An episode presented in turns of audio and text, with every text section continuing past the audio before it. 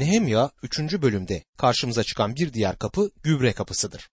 Nehemya 3. bölüm 14. ayette gübre kapısını Beyt Hakkerem bölgesini yöneten Rekav oğlu Malkiya onardı. Kapı kanatlarını yerine yerleştirip sürgülerle kapı kollarını taktılar diyor. Buna çöp kapısı da diyebiliriz. Kentin sağlığı için bu çok önemli bir kapıydı. Ama bu konuda çok şey söylenmez. Bugün bu kapıdan geçtiğinizde karşınızda Yahudilerin o ünlü ağlama duvarını bulursunuz. Ama Nehemya'nın günlerinde Sion tepesinin güneybatısında bir yerde bulunmaktaydı. Gübre kapısı işe yaramayan pisliklerin, çöplerin şehirden dışarıya atıldığı yerdi. Elçi Paulus 2. Korintliler 7. bölüm 1. ayette şöyle diyor. Sevgili kardeşler, bu vaatlere sahip olduğumuza göre bedeni ve ruhu lekeleyen her şeyden kendimizi arındıralım. Tanrı korkusuyla kutsallıkta yetkinleşelim. Paulus iman yaşamındaki diğer konularla olduğu kadar bu konuyla da yakından ilgilenmiştir. Günahlarımızı Tanrı'ya açıkça söylememiz gerektiğini görüp kabul etmemiz gerekiyor. İştenlikle yapılan tövbeler içimizdeki pisliklerin hayatımızdan atılmalarını sağlar. Bu nedenle günahlarımızı çekinmeden Rabbin önüne getirmeyi ve bunlardan tövbe etmeyi her gün kendimize alışkanlık haline getirmeliyiz. Yuhanna'nın söylediği gibi 1. Yuhanna 1. bölüm 9. ayette. Ama günahlarımızı itiraf edersek güvenilir ve adil olan Tanrı günahlarımızı bağışlayıp bizi her kötülükten arındıracaktır. Bir diğer kapı çeşme kapısıdır. Nehemya 3. bölüm 15. ayette çeşme kapısını Mispa bölgesini yöneten Kol Hoze oğlu Şallun onardı. Üzerini bir saçakla kapadı. Kapı kanatlarını yerine yerleştirip sürgülerle kapı kollarını taktı. Kral bahçesinin yanındaki Şelah havuzunun duvarını Davut kentinden inen merdivenlere kadar onardı diyor. Öyle inanıyorum ki çeşme kapısı Rabbimizin Samiriyeli kadına Yakup'un kuyusunun başında söylediği şu sözlerle belirtmek istediği gerçeği simgeler. İsa Mesih Samiriyeli kadına Yuhanna 4. bölüm 14. ayette şöyle demişti. Oysa benim vereceğim sudan içen sonsuza dek susamaz. Benim vereceğim su içinde sonsuz yaşam için fışkıran bir pınar olacak. Yine İsa Mesih çardak bayramının son gününde ayağa kalkarak yüksek sesle insanlara şöyle demişti. Yuhanna 7. bölüm 38. ayetti. Kutsal yazıda dendiği gibi bana iman edenin içinden diri su ırmakları akacaktır. Bir sonraki ayette İsa Mesih bu sözlerle ne demek istediğine açıklık getiriyordu. Yuhanna 7. bölüm 39. ayette. Bunu kendisine iman edenlerin alacağı ruhla ilgili olarak söylüyordu. Ruh henüz verilmemişti çünkü İsa henüz yüceltilmemişti. Elçi Paulus şöyle diyor. Romalılar 8. bölüm 9. ayette. Ne var ki Tanrı'nın ruhu içinizde yaşıyorsa benliğin değil ruhun denetimindesiniz. Ama içinde Mesih'in ruhu olmayan kişi Mesih'in değildir. Bu nedenle çeşme kapısı Tanrı'nın kutsal ruhunun her inanlının varlığında yaşadığını ve her inanlının Tanrı'nın ruhuyla dolmaya ihtiyacının olduğunu gösterir. Bir Mesih inanlısı kutsal ruhla dolduğu zaman kendisi sadece bir kuyu durumunda olmayacak ama çevresindeki insanları bereketleyecek olan diri bir su kaynağı olacaktır. Her birimiz içinde yaşadığımız bu günlerde bir başka insana bereket olmak, o insana Rabbin sevgisi ve esenliğini götürmek durumundayız. Evet bu bölümde anlatılan kapılardan yedincisine gelmiş bulunuyoruz. Yedinci kapı sular kapısıdır. Nehemya 3. bölüm 26. ayette Pedaya ile Ofel tepesinde yaşayan tapınak görevlileri doğuya doğru su kapısının önüne ve gözetleme kulesine kadarki bölümü onardılar. Sular kapısı ya da su kapısı Yaruşilim'e su getirmek için kullanılan kapıydı. Kentin dışından su kemerleri aracılığıyla kente bir miktar su getiriliyorsa da bu tüm kentin su ihtiyacını gidermiyordu. Geri kalan ihtiyaç ise dışarıdan taşınarak bu su kapısından içeriye getirilmekteydi. Su kapısının bize söylemek istediği ne tür bir ruhsal ders olabilir? Sanımca su kapısı Tanrı'nın sözünü simgelemektedir. Nehemya kitabı üzerindeki incelemelerimiz ilerledikçe göreceğimiz gibi Ezra buraya bir minber dikmişti. Ezra bu minberi oraya kurduktan sonra oraya geçip insanlara Tanrı'nın sözünü okumuştu. Ezra'nın bu iş için seçtiği yer sembolik bir yerdi ve rastlantı olarak seçilmemişti. Yeni antlaşma Tanrı sözü aracılığıyla yıkanmak ve temizlenmekten söz ederek bu gerçeğe açıklık getirmiştir. Örneğin Rab İsa Mesih Yuhanna 15. bölüm 3. ayette öğrencilerine size söylediğim sözde siz şimdiden temizsiniz dedi. Yine Rabbimiz Yuhanna 17. bölüm 17. ayetteki duasında şu sözleri söylüyordu. Onları gerçekle kutsal kıl. Senin sözün gerçektir. Su kapısı Rabbin sözünü simgeler. Bizler Tanrı sözüyle yıkanıyoruz. Rabbin sözünü de yine bu kapı aracılığıyla duyurabiliriz. Hepimiz su taşıyan çocuklar olmalı, susayanlara su götürmeliyiz. Mezmur yazarı da 119. mezmurda şu soruyu soruyordu. Genç insan yolunu nasıl temiz tutar? Kendisi nasıl temizlenecektir? Mezmur 119. bölümün 9. ayetinin sonu senin sözünü tutmakla diye biter. Yani Rabbin sözüne uyarak su kapısıyla ilgili olarak ilginç bir gerçek de bu kapının tamir edilmemiş olmasıdır. Diğer bütün kapılar yıkılıp yakılmışken bu kapı dimdik ayakta kalmıştı. Bu hiç görülmedik bir şeydi. Gerçekten hiç tamire gerek duyulmamıştı. Bu size bir şeyi anlatıyor mu bilmiyorum. Tanrı'nın sözünün de herhangi bir tamire ihtiyacı yoktur. Dün olduğu gibi bugün de dimdik ayakta durmaktadır. Bugün kutsal kitabın Tanrı'nın sözü olduğunu kanıtlamaya çalışan pek çok insan var. Yine kutsal kitabın Tanrı sözü olmadığını kanıtlamaya çalışanlar da var. Benim Rabbin işine başladığım zaman öncelik verdiğim konu İncil'in Tanrı sözü olduğunu kanıtlamaktı. Bütün çalışmalarım bu yöndeydi ama sonra öğrendim ki bunu yapmaya hiç gerek yok. İncil'de yazılanları hayatımda yaşamalı, gerisini Tanrı'nın kutsal ruhuna bırakmalıydım.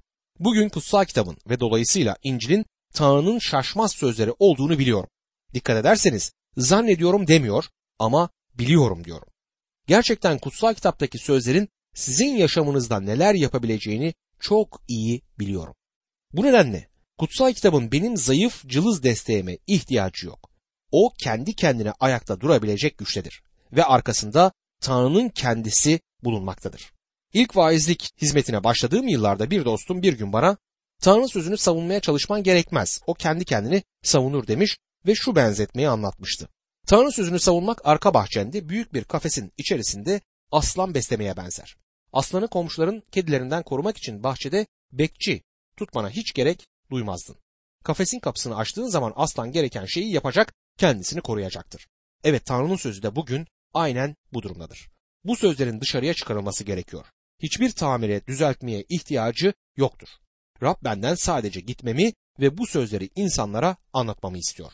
Başka hiçbir şeye gerek yoktur. Tanrı sözü kendi kendine ayakta durabilecek güçtedir. Bir diğer kapı ise at kapısıdır. Nehemya 3. bölüm 28. ayette at kapısının yukarısını kahinler onardı. Her biri kendi evinin karşısını yaptı diyor. At üzerinde sürücüsünün bir sualinin savaşçının bulunduğu bir hayvandır. Zekeriya 1. bölüm 8. ayette ata binmiş birinden söz edilmektedir. Şöyle yazar. Gece vadideki Mersin ağaçlarının arasında kızıl ata binmiş bir adam gördüm. Arkasında kızıl, kula ve beyaz atlar vardı. Vahide ise şu sözleri okuyoruz. Vahiy 6. bölüm 4. ayetti. O zaman kızıl renkte başka bir at çıktı ortaya. Binicisine dünyadan barışı kaldırma yetkisi verildi. Bunun sonucu olarak insanlar birbirlerini boğazlayacaklar. Atlıya ayrıca büyük bir kılıç verildi. Buradaki sembolik atlar yeryüzünün savaşan güçleridir. Rab İsa Mesih Yaruşilim kentine küçük bir sıpanın üzerine binerek gelmişti. Sıpanın üzerine binerek gelmesi onun alçak gönüllü olduğunu göstermiyordu. Hayır, eşek o günlerde üzerine kralların bindiği bir hayvandı. En azından o günlerde bugünkü kadar aşağılanan, hor görülen bir hayvan değildi. Çünkü insanlar atlara sadece savaş zamanlarında binerlerdi. At savaşın sembolüydü. Efesliler 2. bölüm 6. ayette Tanrı bizi Mesih İsa'da Mesih ile birlikte diriltip göksel yerlerde oturttu diyor. Efesliler mektubunun birinci bölümünde bu büyük gerçek işlenmektedir. İkinci bölümde ise bizden Efesliler 4. bölüm 1. ayette aldığımız çağrıya yaraşır biçimde yaşamamız gerektiği üzerinde durulur. Başımız yukarıda göksel gerçeklere bakmakta, ayaklarımız ise yürümek zorunda olduğumuz yerde bulunmaktadır. Sadece bu kadar da değil. Efesliler 6. bölüm 11. ayet şöyle der. İblisin hilelerine karşı durabilmek için Tanrı'nın sağladığı bütün silahları kuşanın. Ve 12. ayette devam eder. Çünkü savaşımız insanlara karşı değil, yönetimlere, hükümranlıklara, bu karanlık dünyanın güçlerine, kötülüğün göksel yerdeki ruhsal ordularına karşıdır. Bu savaşta ete ve kana karşı, insanlara karşı değil ama karanlığın ruhsal güçlerine karşı savaşıyoruz. Dediğim gibi Tanrı sözüyle ilgilenen çok ama Tanrı sözüne karşı savaşan da pek çok insan var. Elçi Paulus bu aynı gerçeği kendi yaşadığı günlerde de gördüğünden 1. Korintliler 16. bölüm 9. ayette şöyle der. Çünkü büyük ve etkili işler yapmam için burada bana bir kapı açıldı. Ne var ki bana karşı çıkanlar çoktur. Rabbin sözünü insanlara vaaz etmeye başlayıncaya kadar dost sandığım bazı kimselerin aslında benim düşmanım olduklarını hiç fark etmemiştim. Tanrı'nın sözünü desteklemesi beklenen bazı kişilerin sonuçta size saldırıda bulunabilmeleri çok çarpıcı bir gerçektir.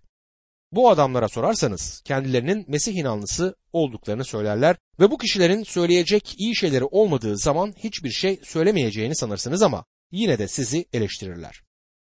Çalışma biçiminizi, öğretişlerinizi, konuşma tarzınızı, size ait olan hemen hemen her şeyi eleştirirler. Her yönden karşı duranların sayısı çok olduğundan Tanrı'nın tüm silahlarını kuşanmamız gerekmektedir. İlk olarak ruhun kılıcını yani Tanrı sözünü elimize almamız gerekmektedir. Gerçekten elimize almamız gereken tek silah Tanrı'nın sözü olmalıdır. Elçi Paulus 2. Timoteus 2. bölüm 3. ayette genç vaize şöyle diyordu. Mesih İsa'nın iyi bir askeri olarak benimle birlikte sıkıntıya göğüs ger. Bu ayete göre bizler Mesih inanları olarak birer savaşçıyız ve savaştayız.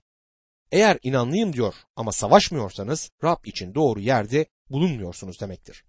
Savaşçı savaş alanında bulunmalıdır. Rabbe itaat eden bir kimse kendisini bir anda bu savaş meydanında bulacaktır. Şeytan ve karanlık güçler Tanrı çocuğunu yıldırmak, saf dışı bırakmak ve işe yaramaz pasif bir inanlı durumuna getirmek için her yönden saldırıda bulunur. İnanlı kişi iman kalkanını kuşanarak bu saldırılara göğüs gerebilir ve düşmanın bütün saldırılarını Tanrı'nın sözünü kullanarak bertaraf edebilir. Gerçekten şu anda bu savaş alanında savaşan birçok Mesih inanlısı vardır. Onları en azından dualarımızda dahi olsa destekleyebiliriz. Bir diğer kapı doğu kapısıdır. Nehemya 3. bölüm 29. ayette onlardan sonra evinin karşısına düşen bölümü İmmer oğlu Sadok onardı. Ondan sonrasını doğu kapısının nöbetçisi Şekenya oğlu Şemeya onardı diyor. Şimdi de bizi beklentiye ve heyecana boğan doğu kapısına gelmiş bulunuyoruz. Adından da anlaşılacağı gibi bu kapı kentin doğu yakasına yapılmış bir kapıydı. Sabah saatlerinde ilk açılan kapı bu kapıydı. Bugünkü Yarışilim'de doğu kapısı mühürlü bir şekilde kapalı durumdadır. Rab İsa Mesih'in yeryüzüne ikinci gelişinde Yarışilim kentine kentin bu doğu kapısından gireceğine inananlar var. Tamam olabilir ama kutsal yazılar onun doğu kapısından içeri gireceğini söylemez. Kutsal yazılar İsa Mesih'in altın kapıdan içeri gireceğini söylemektedir. Ama bu altın kapı kent surlarında değil, tapınağın içinde olacak olan bir kapıdır. Doğu kapısı bugün mühürlü olmasına rağmen o günlerde her sabah ilk açılan kapıydı. Çünkü güneşin doğduğu yöne doğru bakardı. Nöbetçiler bütün gece surlar üzerinde nöbet tutar, kentin güvenliğini sağlamaya çalışırlardı. Dışarıdan gelebilecek çeşitli gürültüler veya sesler kentte yaşayanları tedirgin eder ama saatler ilerleyip tan yeri ağarmaya ortalık yavaş yavaş aydınlanmaya başlayınca çevrede hiçbir düşman olmadığı görülür ve herkes derin bir nefes alırdı. Eski dönemlerde durum böyleydi. İnsanlar canlarını ve mallarını koruyabilmek için yaşadıkları kentlerin etrafına yüksek ve kalın surlar örerler ama güçlü düşman orduları kente saldırmak istediklerinde bazen bu duvarlar dahi bir işe yaramaz, düşman çeşitli yöntem ve oyunlarla kenti yerle bir edebilirdi. Ama kent için doğu kapısı yeni başlayacak gün için bir umut kapısıydı. Günün ışımasıyla birlikte tüm kentte bir huzur, bir canlılık başlardı. Bizler de inanlar olarak doğu kapısında toplanmalıyız. Çünkü ufukta tan yeri yavaş yavaş ağarmaya başlamıştır. Güneşin doğması yakındır ama güneş doğmadan önce ortaya parlak sabah yıldızı ya da çoban yıldızı çıkacaktır. 1. Selanikliler 4. bölüm 16 ve 17. ayetlerde Rabbin kendisi bir emir çağrısıyla, baş meleğin seslenmesiyle, Tanrı'nın borazanıyla gökten inecek. Önce Mesih'e ait ölüler dirilecek. Sonra biz yaşamakta olanlar, hayatta olanlar, onlarla birlikte Rabbi havada karşılamak üzere bulutlar içinde alınıp götürüleceğiz. Böylece sonsuza dek Rab'le birlikte olacağız diye yazar. İleride yaşanacak bu olay kilisenin alınması olayıdır. Mesih yeryüzüne ikinci kez geldiği zaman kilise inanlar topluluğu yeryüzünden alınacak ve göğe kaldırılacaktır. Kutsal yazılar İsa Mesih'in kendisine ait olanları güneş doğmadan önce yeryüzünden göğe alacağını yazar. ve bugün tan yerinde hafif bir kızıllık görülmektedir. Vakit yakın. Kilisenin yeryüzünden hangi tarihte alınacağını ben size kesin olarak söyleyemem. Doğrusu hiç kimse de söyleyemez ama ne yazık ki bazı kişiler bir zamanlar Rabbin 2005 yılına kadar yeryüzüne geleceğini söyledi. Bugün de bazıları çıkıp Rab 2010 yılına kadar gelecek derler. Onların bu düşünceleri kimlerden aldıklarını öğrenmek isterdim. Bu kimseler sanki Tanrı ile özel bir görüşme hattına sahiplermiş de biz sahip değilmişiz. Kutsal yazılar Rab İsa Mesih'in yeryüzüne ikinci gelişini kesin olarak söyler. Ama bunun hangi tarihte, gün ve saatte olacağını söylemez. Ama bu olacaktır. Rab İsa Mesih gelecek ve kilisesini yeryüzünden alacaktır. Bu nedenle bizler bu karanlık çağda doğu kapısında beklemeliyiz. Bu bizim diri umudumuzdur. Tan yeri ağarmaya başlamıştır ve güneş yavaş yavaş her tarafı aydınlatacaktır. Nehemya 3. bölüm 30. ayette ise ondan sonraki bölümü Şelemya oğlu Hananya ile Salaf'ın 6. oğlu Hanun onardı. Ondan sonra odasının karşısına düşen bölümü Berekya oğlu Meşullam onardı der. Bu ayet çok ilginç. Burada adı geçen Meşullam adlı kişi kendi odasının karşısındaki duvarları onaran kişidir. Onun bütün yaptığı iş buydu. Sevgili dostum Rabbin sözünü anlatmakta yetenekli olmayabilir. Komşularına Rab'den anlatamayabilirsin ama kendi ailene anlatabilirsin. Rabbin sözünü kendi ailene, bireylerine anlatabilirsin. İnsanın imanlı bir aileye sahip olması harika bir şeydir ve Rabbin sözünü onlara duyurmak bizim sorumluluğumuzdadır. Bir keresinde imanlı bir adam ailesiyle ilgili olarak bana ailemi kurtarmam gerektiğini düşünüyorum demişti. Ona aynı fikirde olmadığımı söyledim. O adamın sorumluluğu Rabbin kurtuluş sözlerini ailesine duyurmaktır. Bundan ötesi Rab de onların arasında olan bir şey. İnsan bir başkasını aile ferdi dahi olsa zorla ya da çabalamayla bir Mesih inanlısı durumuna getiremez. Kişinin şahsen kurtulup yeniden doğması gereklidir. Meşrullam sadece kendi odasının karşısını onardı. Tanrı'nın ondan bütün isteği sanımca buydu ve onun yaptıklarını burada kutsal yazılara da kaydetti. Ve geldiğimiz kapı Hammifkat kapısıdır. Nehemya 3. bölüm 31. ayette ondan sonraki bölümü tapınak görevlileriyle tüccarların kaldığı eve oradan Mifkat kapısına surun yukarı köşesindeki odaya kadar kuyumculardan biri olan Malkiya onardı der. Hammifkat ya da sadece Mifkat sözcüğü kayıt veya sayım anlamlarına gelir. Bir yabancı eski dönemde Yarışilim'e geldiği zaman bir tür vize almalıydı. Bu bugünkü vizeler gibi değildi. Çünkü pasaport ya da bir belge gibi kavram yoktu. Ama gidip kendilerini kente girdiklerine dair bir yere kaydettirirlerdi.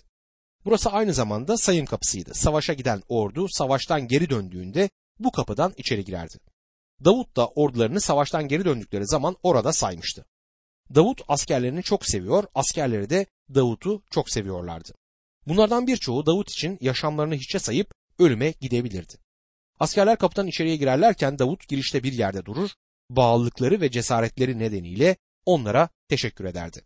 1. Selaniklere mektubun 4. bölümünde kilise yeryüzünden alınacağı vakit bizim Rabbi havada karşılamak için alınıp götürüleceğimizi söylemiştik. Bazıları bunun çok güzel bir şey olacağını söyler. Doğrudur çok güzel olacak ama göğe alındıktan sonra Mesih'in yargı kürsüsünün önüne getirileceğimizi bilmenizi isterim.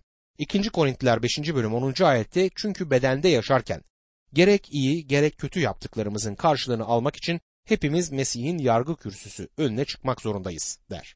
Bu yargı vahiy 20. bölüm 11. ayet ile 15. ayet aralarında söze edilen büyük beyaz tahtın önündeki yargıyla aynı yargı değildir. Mesih'in yargı kürsüsünün önünde sadece Mesih inanları bulunacaktır. Çünkü bu yargı kurtuluşla ilgili bir yargı değil ama Mesih inanlarının ödüllerini almasıyla ilgili bir yargı olacaktır. İnanlar bedendeyken yaptıkları işlere göre ödüllendirileceklerdir. Eğer kurtulmamışsan bu yargıda bulunmayacaksın. Ama inanlıysan, kurtulmuşsan o zaman bedende yaptığın işlerin karşılığını alacaksın. Paulus bu gerekçeye dayanarak 2. Korintiler 5. bölüm 11. ayette şöyle diyor. Rab'den korkmanın ne demek olduğunu bildiğimizden insanları ikna etmeye çalışıyoruz. Ne olduğumuzu Tanrı biliyor. Umarım siz de vicdanınızda biliyorsunuzdur. Elçi Pavlus bu sözlerle şunu söylemek ister. Bütün zamanımı iman işleriyle doldurmak istiyorum. Çünkü günün birinde bütün yaptıklarım karşıma çıkartılacaktır. Rabbe ne kadar zaman ayırdığım, onu ne kadar düşündüğüm bir gün ortaya çıkacak diyor.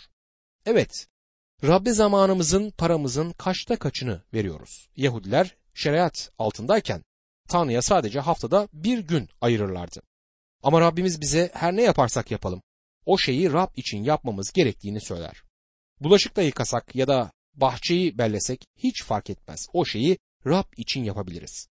Rab bir gün yaptığın bütün işleri yeni baştan gözden geçirecek. Yaşamının her bir sahnesine yakından bakacaktır. Evet, Hammifkat kapısı böyle bir düşünceyi akla getirmektedir. Davut savaştan ölen askerlerinin ne yaptığını biliyordu.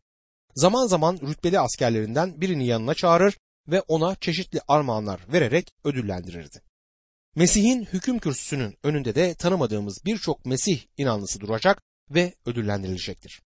Büyük ödülleri İncil vaizlerinin, hizmetçilerin, kilise görevlilerinin veya ihtiyarların alacağını düşünüyoruz ama çok daha büyük ödülleri hiç tanımadığımız ama Rabbin içinde büyük şeyler yapmış inanlar alacaktır.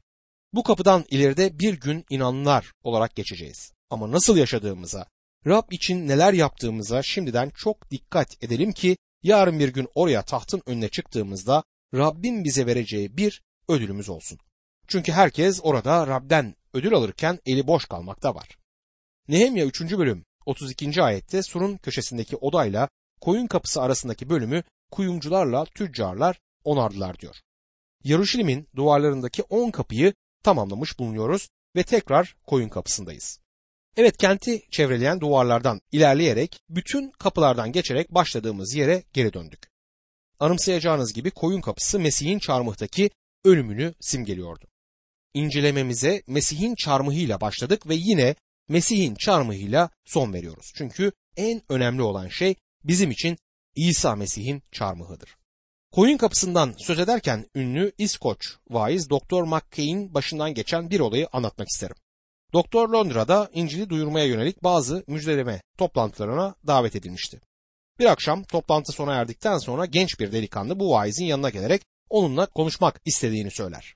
O da tren istasyonuna kadar kendisiyle gidebileceğini, söyleyeceklerini yolda yürürken söyleyebileceğini söylemiş. Yolda giderlerken genç Mesih'e iman etme konusunda söylediklerinizi tam olarak anlamıyorum demiş. Doktor McKay ise Mesih'in kurtuluş planını kısaca ama anlaşılır bir şekilde yeniden özetlemiş ama genç yine anlamadığını söylemiş.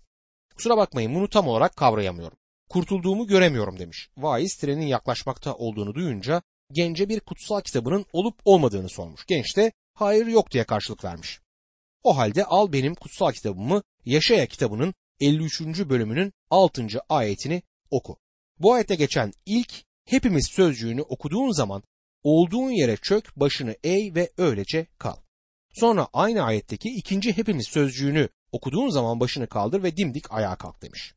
Delikanlı kutsal kitabı eline almış, vaiz de aceleyle trene atlayıp o gece kalacağı yere gitmiş. Genç adam aklı biraz karışmış bir şekilde orada kala kalmış. Az ilerideki sokak lambasının altına yaklaşarak kutsal kitabın Yaşaya bölümünü bulmuş ve 53. bölümdeki 6. ayeti okumaya başlamış. Ne yapmamı söylemişti? İlk gelen hepimiz sözcüğünde olduğum yere çöküp başımı eğmemi ve öylece kalmamı söylemişti. Hepimiz koyunlar gibi yolu şaşırdık. Her birimiz kendi yoluna döndü. Genç adam bu tam benden söz ediyor diye düşünmüş. Ayeti okumaya devam etmiş. Ve Rab hepimizin cezasını onun üzerine koydu. Aklı iyice karışmış. Evet şimdi başımı kaldırıp ayağa kalkmalıyım. Şimdi anladım. Mesih'e iman etmeliyim çünkü Tanrı bütün günahlarımı İsa Mesih'in üzerine koydu. Şimdi artık ayağa kalkabilirim çünkü o beni bağışladı demiş. Ertesi gün Doktor McKay toplantısının yapılacağı salona erkenden varmış ve genç adamı aramaya başlamış. Toplantı saati gelip çattığı halde hala genci görememiş. Ne de olsa kutsal kitabını ona vermişti ve kendisi İskoçyalı olduğundan elindeki kitaptan kolay kolay vazgeçmeyi düşünmezdi. Sonunda genç adamın içeriye girdiğini görünce hemen onu karşılamaya ve kutsal kitabını almaya gitmiş. Delikanlı dün sana söylediklerimi yaptın mı diye sormuş. Genç adam evet yaptım diye karşılık vermiş. Yaşaya 53. bölüm 6. ayeti okudum. Birinci hepimiz sözcüğünde yere çöktüm. İkinci hepimiz sözcüğünde de ayağa kalktım demiş. Peki ne oldu diye sormuş vaiz. Genç adam büyük bir sevinçle şöyle cevap vermiş.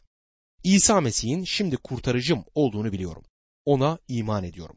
Bunu şimdi iyice anladım. Sevgili arkadaşım koyun kapısından başladık, koyun kapısında son veriyoruz.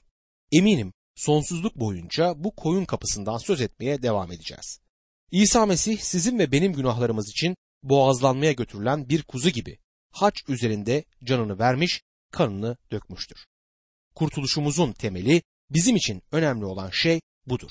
Bu İsa Mesih'in haçıdır.